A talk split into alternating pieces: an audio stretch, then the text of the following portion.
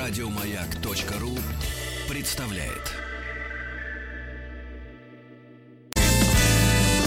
Физики и лирики.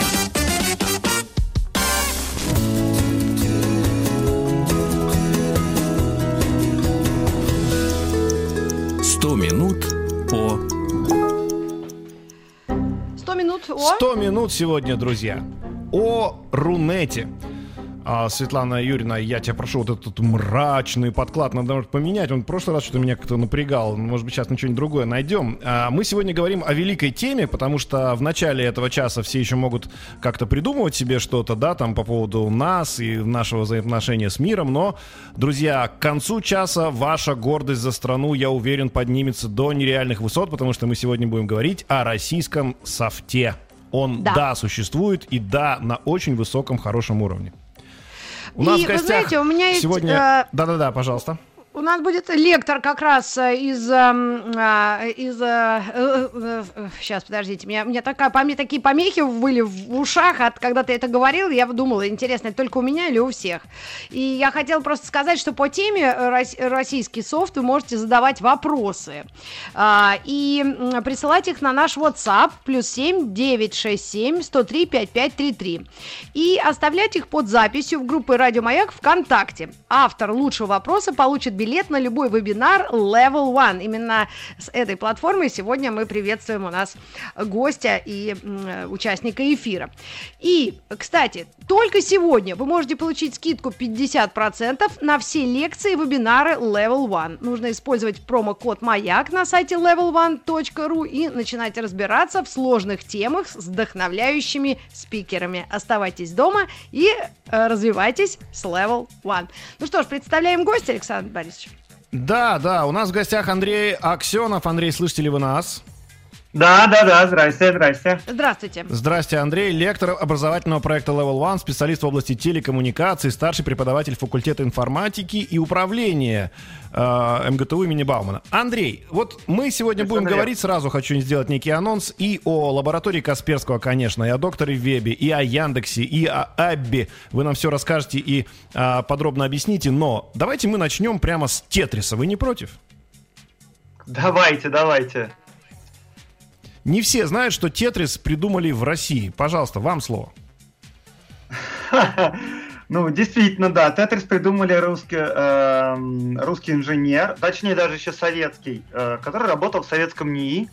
Э, честно говоря, там в супер подробностях истории я точно не знаю. Возможно, у него было свободное время, возможно, еще что-то. Но саму концепцию этой игры разработал действительно русский инженер, научный специалист.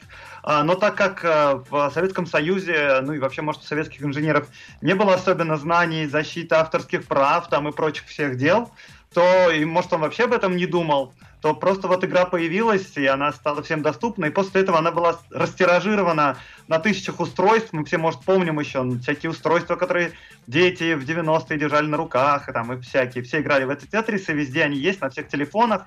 Насколько мне известно, этот инженер не получает никаких от этого авторских отчислений, но пользуется просто славой своей. Да, такая зов- история. зовут его Алексей Он- Пажентов. Вот, он сейчас живет в Америке и, в общем-то, остается отцом э, Тетриса, но является почетным действительно программистом и геймдизайнером до сих пор. Вот, и создатель игры, игры Тетрис, он так и значится, Алексей Леонидович Пажентов. Ну, Андрей, давайте пойдем теперь дальше. Это я к тому, что мы-то с софтом нач- начинали заниматься не с нуля. А, Да-да-да, Андрей, Так. пожалуйста, вам слово. Да-да-да. А, Ну, давайте, по чего- чего поводу будем развития двигаться? Э, доктору русско- русскоязычного программирования и софта. И... Вообще, в самом начале, наверное, стоит вот что сказать. А, То, что действительно мы можем по праву гордиться нашей индустрией э, производства программного обеспечения, э, это действительно так. И можно привести очень простой пример. А, Ну, сейчас мы будем говорить больше, наверное, может, об интернете, потому что все связано с ним. Ну, не только, да, Так. но в целом. Э, Короче, вот простой пример. Есть международная компания, поисковая система Google, которая является абсолютно монополистом практически во всех странах, во всем мире. Есть только две страны, в которых местная разработка явля... ну, конкурирует с Гуглом. Эти две страны такие. Первая страна это Китай. И там есть местный поисковик Байду, но на самом деле это нечестный пример, потому что долгое время Google там был запрещен, и Google там долгое время э, регулировался специально, и они специально поддерживали свой mm-hmm. поисковик. То есть это не очень честная конкуренция. Единственная страна, в, э, в которой в честной конкуренции местная разработка побеждает Google, или, по крайней мере, конкурирует с ней, это Россия. И, собственно, да, компания Яндекс. Так что вот можно этим гордиться. Ну и, например, э, тоже пример сразу из интернета, тоже мировая социальная сеть, которая везде практически монополисты, все в ней сидят, это Facebook, но не в России, ну и не в Китае, да, э, потому что в России есть свои разработки, которые тоже более популярны и даже, может быть, э, некоторым кажутся более удобными. Короче, простые Вконтакте примеры, которые легко доказывать ну да, я имею в виду в большей степени ВКонтакте, да. Э, которые показывают, что уровень у нас э, конкурентный, прямо мы боремся, можем бороться с мировыми производителями, э, с многомиллиардными бюджетами.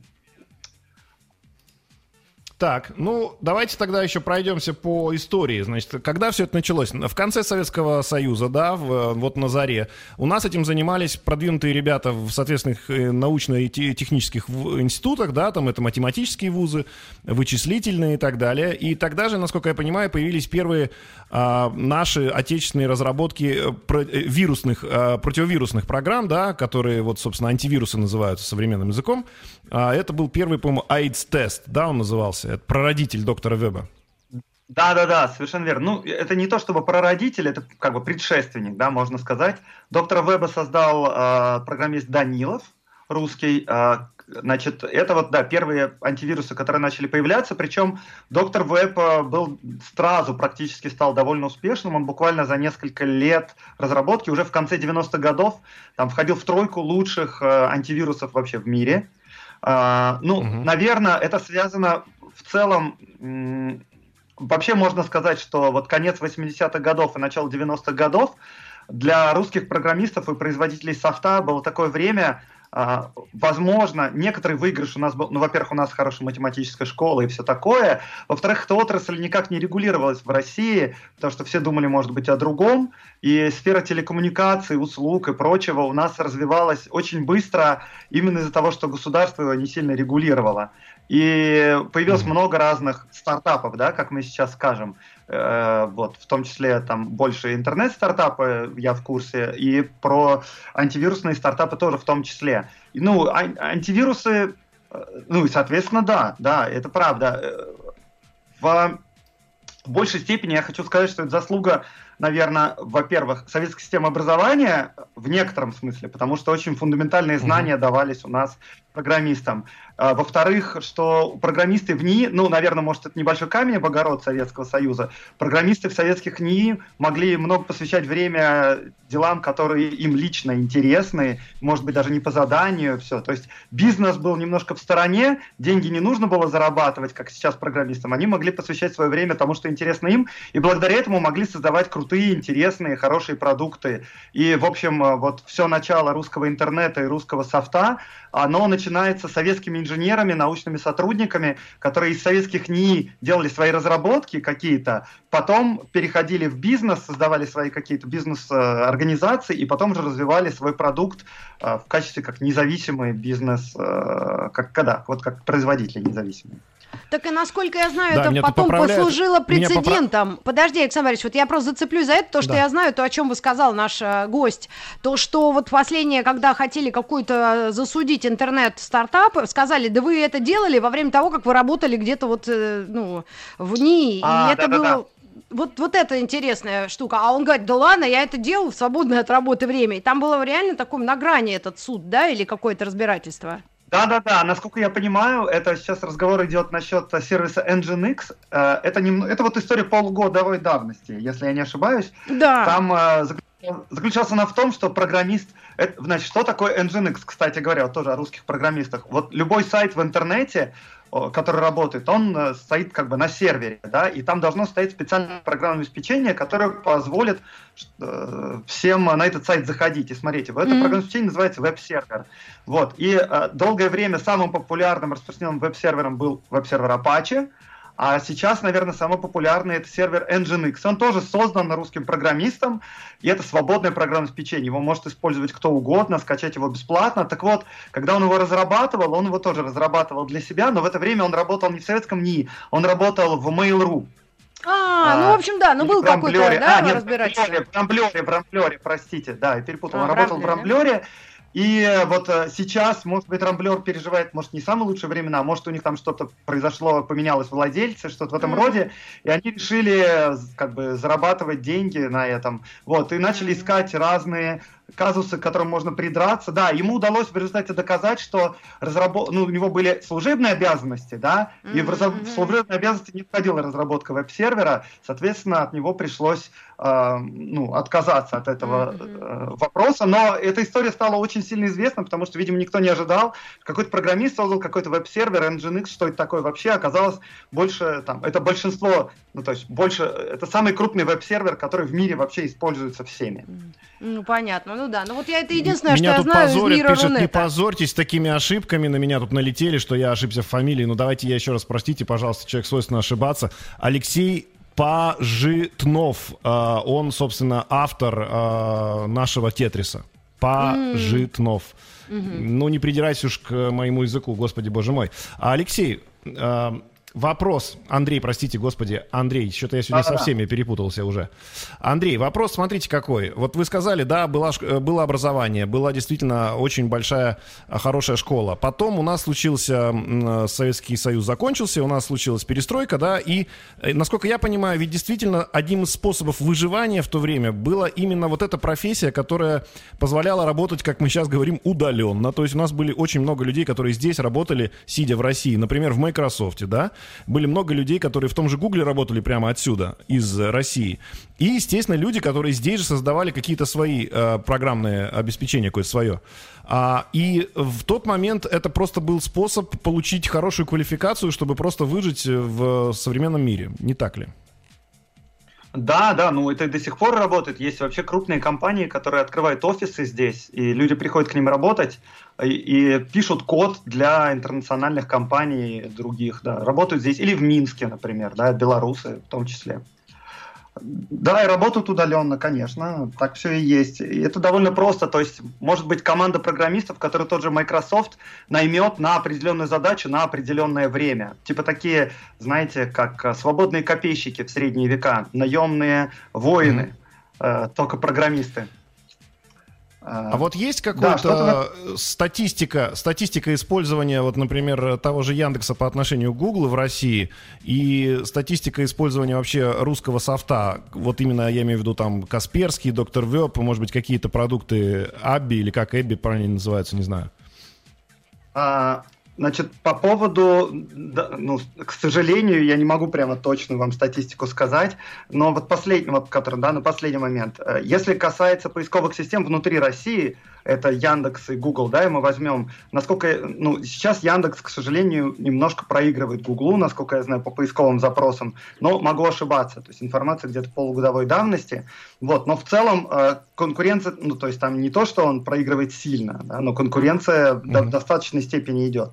А, э, ну, Google пользуется разными, конечно, вещами, потому что у Google есть своя операционная система на телефонах, да, и э, для Android это же все Google. И самый простой, там mm-hmm. мы выходим в интернет, мы попадаем по Гугла там и прочие дела, и у нас государство как-то старается защитить от этой конкуренции, еще что-то mm-hmm. в этом роде. Ну, то есть у Гугла просто есть некоторые дополнительные возможности. Но Яндекс тоже не отстает, да, у него тоже есть другие сервисы, которыми можно пользоваться.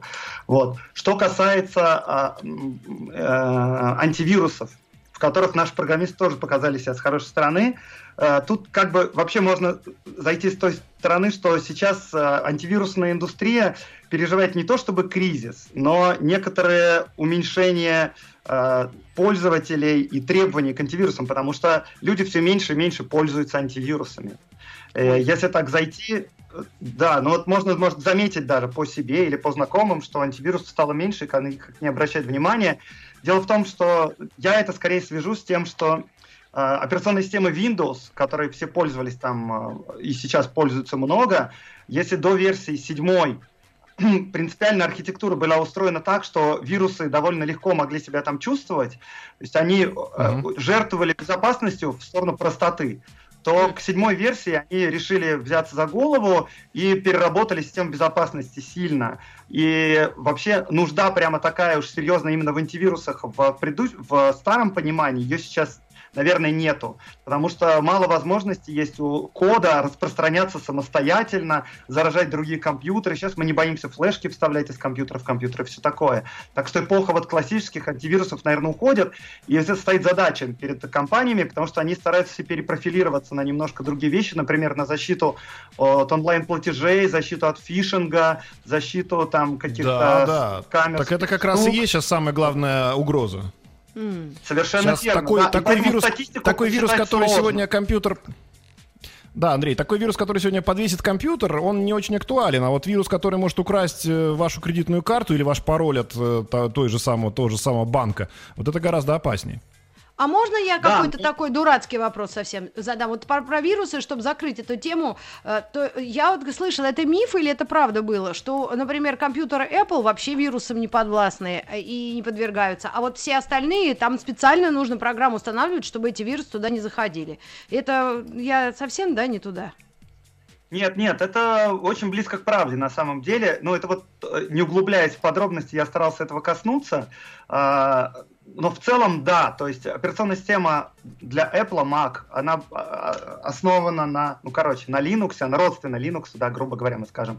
Там э, изначально была организация устроена так, что повышенные требования к безопасности невозможно. То есть вирус что такое? Это такая код вредоносный, который может сам распространяться внутри. Mm. Вот, так вот, у возможности самостоятельно распространяться у вирусов вот в этих системах Mac и Linux очень ограничены. Ну, можно сказать, что их практически нет, если там не считать некоторых дыр дырок. А, а вот в Windows это было принципиально возможно. То есть идея безопасности была не такой. Но вот в, семи, в седьмой версии они как раз схватили за голову и решили переработать систему безопасности, и вирусы перестали распространяться самостоятельно. И сейчас ситуация вдруг по-другому обстоит. То есть какие-то вот хакеры, они изучают там код, пытаются тестировать эти операционные системы, и вдруг находят какие-то ошибки, дырки, до которых еще программисты не дошли. И они эксплуатируют эти системы, например, заманивают нас на подложный сайт, там у нас что-то само скачается, само запустилось и вот что-то где-то укралось. Но оно редко, когда есть возможности, чтобы оно еще потом заражало соседние компьютеры, распространялось дальше. То есть вирусы, вирус-писатели уже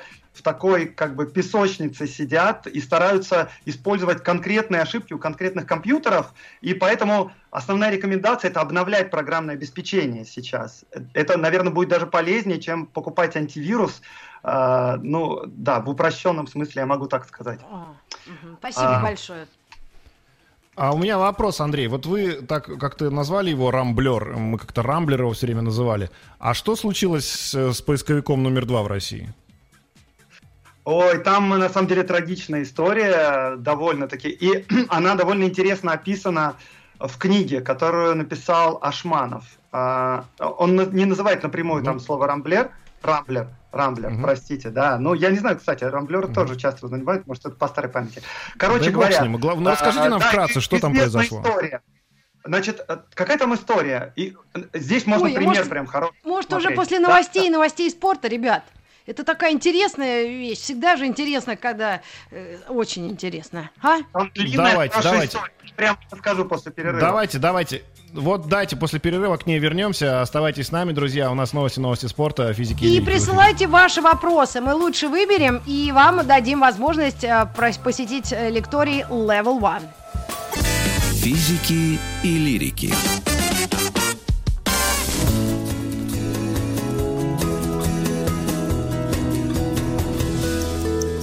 Сто минут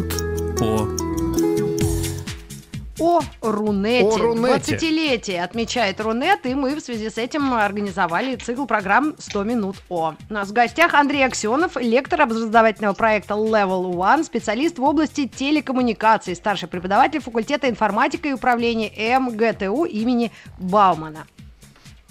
Андрей, детективная да, да, да, история да. под названием «Что там было с Рамблером?» Пожалуйста. Драматичная, да, драматичная довольно история. Ну, в общем, вот и тут можно сравнивать как раз Яндекс и Рамблер, потому что это примерно одно и то же время. Это конец mm-hmm. 90-х годов. А, два советских инженера, э, один из них создал Рэмблер, второй из них, ну там даже не советский инженер, это скорее команда небольшая, создал поисковик Яндекс, uh-huh. и Рэмблер создали раньше, и он развивался лучше и занимал большую долю рынка. И тут, значит, интернет был особо никому не известен, но в конце 90-х он вдруг начал, все на нем начали говорить, и туда пришли большие деньги, и большие инвесторы пришли покупать э, компании, которые должны будут принести доход попозже. Вот, и на, угу. в первую очередь это в Америке все происходило, в России тоже пришли крупные инвесторы, вот пришел крупный инвестор э, к Ремблеру и купил его на корню практически, они купили новый офис, но инвестор, который к ним пришел, он как бы не был технологичным, он был не из IT, он не интересовался практически ничем, они ждали, что э, стоимость компании будет все повышаться, повышаться, и потом они ее удачно продадут. Но в целом там они mm-hmm. сняли крутой офис, наняли крутых людей, и вот всю ситуацию, которая там происходила, описывает Игорь Ашманов. Это тоже наш известный инженер и э, директор, у него сейчас отдельная компания. Вот, он написал книгу даже об этом, которая называется «Жизнь внутри пузыря» где он напрямую не говорит Рам, Рамблер, но э, там все рассказывается про то, как там дело происходило. В итоге получилось так, что самого Игоря Ашманова наняли туда, по-моему, то ли техническим директором, то ли что такое, чтобы он развивал Рэмблер. Но значит, он описывает, с какими сложностями пришлось столкнуться, потому что высшее руководство вообще никак не было заинтересовано в развитии и в конкуренции с другими компаниями. И в итоге буквально через год произошел так называемый бум доткомов, когда инвестиции не стали себя оправдывать, типа интернет оказался, что тут надо играть в долгую, а все рассчитывали, что деньги они получат вот-вот. Пришло много инвесторов, потратили mm-hmm. много денег, а, а как бы доходов никаких нету. И деньги начали уходить, и прям произошел большой как бы пузырь лопнул, все начали терять деньги, и инвесторы начали уходить и продавать по дешевке свои активы. И вот как раз именно в этот неудачный момент в Рэмблер пришли люди с деньгами, и потом через некоторое время ушли. И mm-hmm. вот потеряв время на как бы бесплодные все вот эти моменты, Рэмблер скатился и отстал от Яндекса, который в это время развивался очень активно. Что делал Яндекс, противоположность Рэмблеру? Яндекс его тогда догонял. Яндексу тоже начали приходить инвесторы, но а, вот основные ос, основатели, гендиректор это Волош и Сигалович, а, значит, они отказывались передавать контроль над Яндексом, и они до конца остав, оставляют за собой, оставляли за собой э, как бы руководство техническое над корпорацией. И в целом надо сказать, что, наверное, во всех случаях это оказывалось выигрышной стратегией для всех компаний. Понятно, что это сложно, потому что инженерам обычно сложно иметь дело с деньгами. Всегда хочется найти какого-то человека, который будет заниматься бизнесом, а ты будешь заниматься программированием. Но часто это могло повлечь ошибку за собой. И вот есть люди, которые редкость, которые грамотно понимают в бизнесе, и они грамотные управленцы и инженеры, и программисты. Вот, наверное, Волош – это большая большая редкость. Это гендиректор, ой, он сейчас не гендиректор, в общем, он э, создатель Яндекса. Вот, и он таким образом сохраняет за собой до сих пор какие-то стратегические роли внутри Яндекса, и Яндекс как бы никуда не девается. Более того, Яндекс сейчас занимается очень прогрессивными вещами, и вот в частности, например, да, они разрабатывают автопилот, буквально несколько компаний в мире могут позволить себе разрабатывать автопилоты для автомобилей. И э, как бы это, за этим будущее, реально. Я думаю, что скоро нам не нужно будет покупать, о, не покуп, господи, что я говорю, а, сдавать на права, а, оговорочка по Фрейду. И потому что mm. я думаю, что скоро все-таки автопилоты все захватят. И Яндекс понимает это, и он развивает это направление. И это одна из немногих компаний, которая успешно с этим справляется. По Москве уже ездят беспилотные автомобили от Яндекса в текстовом режиме. Вот. И в этом смысле стратегия Яндекса выигрышная, и всегда рынок очень плохо реагирует, когда, э, там, например, кто-то пытается Яндекс купить. Была история о том, как типа, появилась новость, что Сбербанк хочет купить Яндекс, и сразу акции Яндекса так. рухнули потому что все понимают, чем это грозит. Все верят в инженеров и не верят а, в инвесторов, которые придут и все порушат, особенно если инвесторы получают полный контроль над а, как бы активами, над мозгами. Вот, в общем, а. такая история.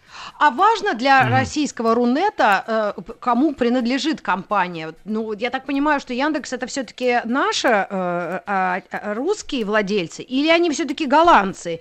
А вот Google понятно, что это американцы, да? То есть в, в этом или это бизнес-схема, это уже наш нас потребителей э, не волнует и не должно волновать.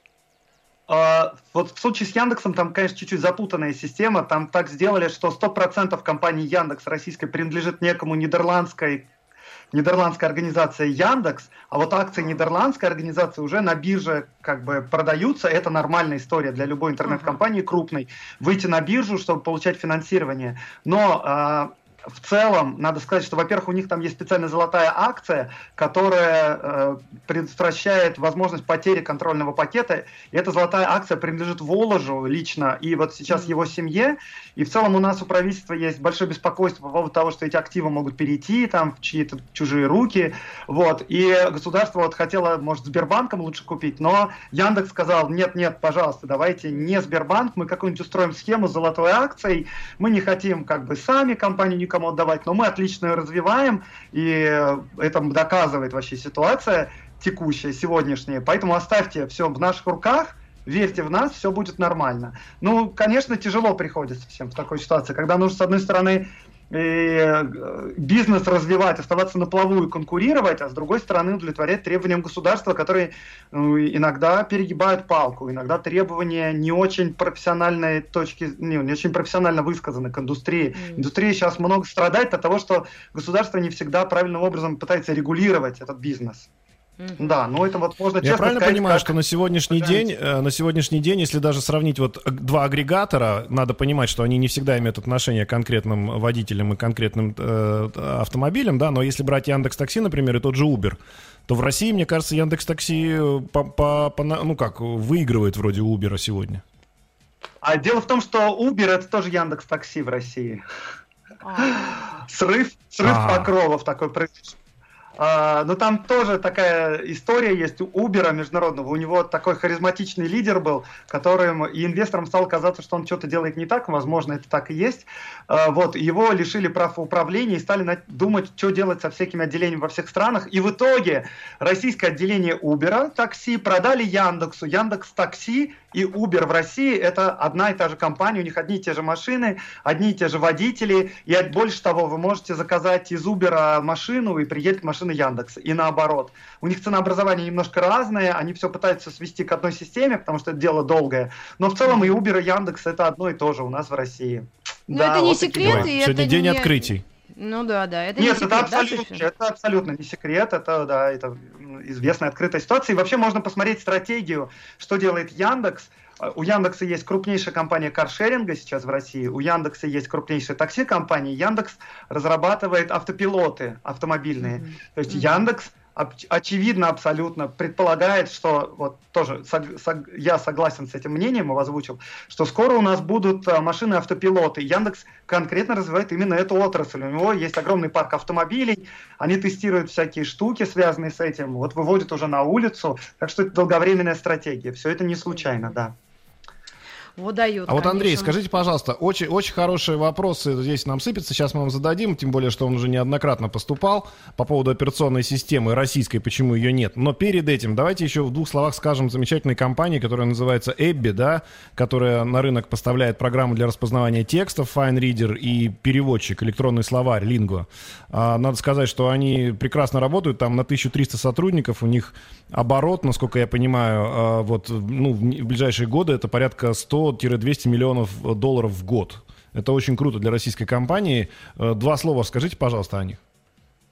А, компания Эбби э, очень, очень крутая компания. Это тоже с начала 90-х годов русские инженеры ее создавали. Они разными вещами занимались, но в целом их работа всегда была связана с лингвистикой. И надо тут, наверное, добавить, что э, вот тот бизнес, который на поверхности, это вот переводчик и все остальное, это э, как бы такая верхушка айсберга. И почему вот в вебе так известно и значит, у, э, у нее столько много людей работает продукты, тем, что она занимается различными областями вот, в плане переводов, в плане лингвистического обеспечения. Это очень важно сейчас. Вот, если представить, как бы, как Яндекс понимает э, поисковую систему, куда нас направить, на какую страничку. Нужно прочитать текст, нужно проанализировать и понять смысл этого текста. Это довольно сложные задачи, mm-hmm. вот как раз лингвистического анализа.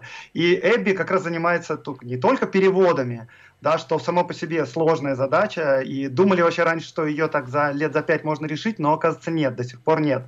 Вот Эбби занимается значит, с помощью нейросетей они пытаются построить систему, которая будет переводить. Больше того, они занимаются вещами, чтобы можно было переводить голос на лету и анализировать его, и одновременно сразу переводить голосом тоже говорить. И а, помимо этого они занимаются огромным количеством вещей, связанных именно с лингвистическим анализом, который не на поверхности может прийти какая-то компания, которую там мы не знаем, и заказать работу у Эбби, связанную именно с лингвистическими какими-то специфическими задачами, э, которые, ну и мы про это не узнаем, потому что нам как потребителям это видно не будет. Но в этом смысле они очень известны в мире среди профессионалов, вот в плане как раз переводов, mm-hmm. лингвистического анализа и прочих делов. Только, то есть они ну, вообще переводов одни даже такие. с русского на русский. Да, да, перевод даже с русского на русский, когда, например, человек задает себе в поисковике «голова болит, что делать, не знать я», и ему это все тут же переводят на, на нормальный русский и дают хорошие советы. И да, вопрос, ну, Маргарита Михайловна, смотрите... они одни в мире такие замечательные?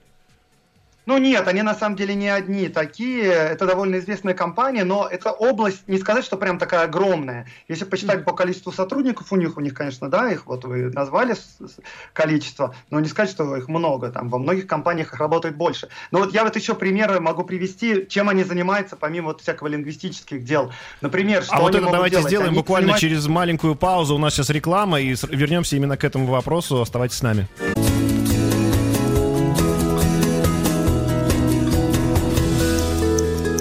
100 минут по... О, Рунете О 100 Рунете. минут. Кролики — это не только ценный мех, как говорили, да, это что-то еще. И также ABBYY — это не только переводчик и э, FineReader. А Андрей расскажет нам чуть подробнее, что такое ABBYY. Например, вот э, что э, хороший пример я, мне пришел в голову. Дело в том, что у компании Эбби есть дочерняя компания, насколько я знаю, она называется Ива или Ева, и, по-моему, развивает ее то ли сын основателя Эбби, то есть что такое. Ну, в общем, это связанные компании. Вот чем она занимается? Связано с синтаксическим лингвистическим анализом. Они анализируют корпоративную переписку э, других компаний, например, они приходят к ним, дают свой продукт, и другая компания их нанимает. Анализируется корпоративная переписка, анализируются звонки, анализируются слова, которые там произносятся, они дают в автоматическом режиме рекомендации по улучшению бизнеса. Например, что они могут делать? Mm. Вот они увидят, что определенного человека после определенных вещей уволили, да, или там несколько людей. И они потом анализируют его переписку и вычленяют некие паттерны поведенческие, которые у него были, которые привели к увольнению, или различные другие действия. И в итоге они могут предсказывать, например, что вот этот человек, он вроде нормально все, но он не такой эффективный, потому что он работает примерно так же, как тот, кого мы уволили до этого. И в автоматическом режиме, анализируя переписку и звонки, можно, например, увольнять сотрудников. Вот это, Ой. типа, вот этим занимается компания дочерняя. Ну и помимо всякого, ну, увольнения, что, что страшно звучит, да, они могут всякие другие вещи предсказывать, какие-то новые, может быть, области для продажи, или там, например, они могут видеть по паттерну поведения, что человек там болеет или плохо себя чувствует, может ошибиться вот в какой, каких-то действиях. Mm-hmm. И тогда лучше дать ему выходные или неделю для отдыха, чтобы он восстановился, потому что это в результате принесет больше денег компании. То есть это уж mm-hmm. такой сложный, серьезный, это искусственный интеллект, э, анализ, который mm-hmm. помогает предотвратить потерю денег. Mm-hmm. Это, это как бы даже более сложные предсказательные вещи, чем, может быть, э, переводы. Ну, да, вот Но переписка делами. только рабочая, Но... правильно? Личная переписка здесь да, вообще конечно. это запрещено. Конечно, да. Это имеется в виду корпоративная переписка, потому что они приходят в корпорацию, корпорация им дает доступ к этой переписке, да. Конечно, конечно. Надо еще сказать два слова о компании 1С, да, которая, собственно, наверняка знакома нашим э, замечательным представителям малого и среднего бизнеса, не так ли? Uh, ну, компания 1С это, конечно, специфическая компания, которая вот на российском рынке работает. Uh, ну, что я могу сказать про нее? У, у нее вот в среде uh, как бы программистов-разработчиков есть такая определенная репутация, а, ну, если там крупным, типа компании Яндекс в целом есть общее уважение, то к 1С относится со скепсисом. Они, конечно, построили крупную компанию, которая фактически монополист, можно сказать, на рынке бухгалтерских услуг, но э, все соглашаются с тем, что у них принципы вот, корпоративного управления, так как все построено, как бы не лучшим образом, не по-современному все это устроено. В общем, люди э, сомнительно к этому относятся. Но Мы да, поняли вас, продукт, Андрей. который требуется всем. Я надеюсь, я дипломатично да. выразился. Очень э, дипломатично. Ничего личного. А я вообще великолепно ничего не поняла, ответили на вопрос. Ладно, у нас я 5 минут осталось, нам надо выбрать хороший вопрос. Нам нужно выбрать хороший вопрос, и я предлагаю, Андрей, вот этот вопрос засчитать у нас как вопрос, который мы э, назначим победителем, и отдадим ему замечательную возможность посетить лекции э, Level One. Level one. А, Мгм. Вопрос такой, где при таких успехах э, нашего софта в целом по всем фронтам, где же русская или российская операционная система, и нужна ли она? Ну, нет, не нужна. Что тут можно сказать? Ну, Ответ э, простой и короткий. Хороший. А, а почему? Ну, зачем? Логично, да? Ну, э, дело в том, что э, есть очень, то есть вот такая вещь, как операционная система, которая создается годами. Это же, во-первых, не просто нужно создать систему, а убедить всех на нее перейти. Возьмем компанию Microsoft, Microsoft, которая э, чуть-чуть опоздала и начала выпускать свой телефон чуть позже, чем Apple и Google, и сделала для нее свою операционную систему. А это крупнейшая компания в мире, и у нее крупнейшая операционная система Windows есть. Вот они начали выпускать Windows для телефонов и не справились с этой задачей, потому что не смогли найти на рынок, но у них ресурсов огромное количество. Вот. И тут как бы компании с нуля будет очень сложно туда попасть. В это нет смысла вкладываться, потому что можно найти какую-нибудь вещь, которая сейчас можно развивать и которая в будущем э, станет так, как, так же нужна людям, как и сейчас операционные системы. Например, автопилоты. Ну, вот так. Вот я могу так сказать. Мгм. А операционные системы, они вот только вот есть э, э, Microsoft, вот Windows и, соответственно, Mac, да? И, все? Ну, есть Windows, И Mac и, Apple, есть да. Linux. Linux, да, Mac, Apple. Linux Ага. это свободно распространяемая открытая операционная система, и там целый зоопарк, на самом деле, этих систем, которые А, имеют общее ядро, но чуть-чуть друг от друга отличаются. Они бесплатны, но в основном они используются для серверов, как бы для в профессиональных целях, их редко где используют. Но надо сказать, что, во-первых, есть еще операционная система для телефонов, есть операционная система для телевизоров и э, часов умных, есть операционные системы для всяких более специализированных вещей, типа там система управления ракетными комплексами какими-нибудь, или Ой-ой-ой. система управления там, заводом, да, у них там может быть своя операционная система, которая на своих микросхемах работает, и мы тоже это не видим, это тоже другой как бы бизнес и рынок, может быть там меньше э, количество э, пользователей, но они могут стоить как бы дороже, чем средняя операционная система Windows, конечно. Ой, жуткое дело. Я как представила себе, все это так сложно. Лучше даже это Ну, Андрей, ну мы, мы, у нас осталась минута. Традиционно мы в конце часа задаем этот вопрос всем, э, и мы его всегда, м, собственно, предваряем великой фразой Виктора Степановича Черномырдина, что в России делать сложно прогнозы, особенно на будущее. Ваши прогнозы нашего софта. А, Сложный очень вопрос. А, Ну, моя точка зрения и точка зрения внутри сообщества состоит в том, что а, нужно давать программистам и разработчикам делать хорошие продукты. Если будут их меньше зажимать, то мы в результате принесем больше денег стране. Чем больше будут нас регулировать, тем будет хуже. Вот Павел Дуров уехал из страны, создал мессенджер Telegram, и теперь этот Telegram не работает в России, и репутация как бы немножко ухудшилась у страны. Зачем это было нужно? Пусть бы он сидел в России, делал бы Telegram, и все бы им пользовались. Было бы классно. Но в целом я хочу сказать, что э, то есть тут наряду с какими-то вещами, которые излишне зажимают программистов и делают какие-то препоны нам, есть и какие-то позитивные вещи. И многие вещи у нас развиты гораздо лучше, чем в других странах. Это банковская сфера, которой мы не коснулись, кстати, сегодня. А вот можно сказать, что в банковской сфере, вот в сфере услуг банковских приложений, мы тоже впереди, может быть, и планеты всей. Вот, и, то есть э, мен- я призываю, мое мнение такое, меньше регуляций, и все будет классно, всех победим. Похоже на то. Спасибо вам Спасибо вам огромное. огромное. Андрей Аксенов в гостях был у нас. Лучший А мы вопрос, прощаемся? вопрос про операционную систему. Да, завтра, до завтра, правильно? увидимся. Всем Услышимся. хорошего дня. Пока-пока. Пока. Еще больше подкастов на радиомаяк.ру.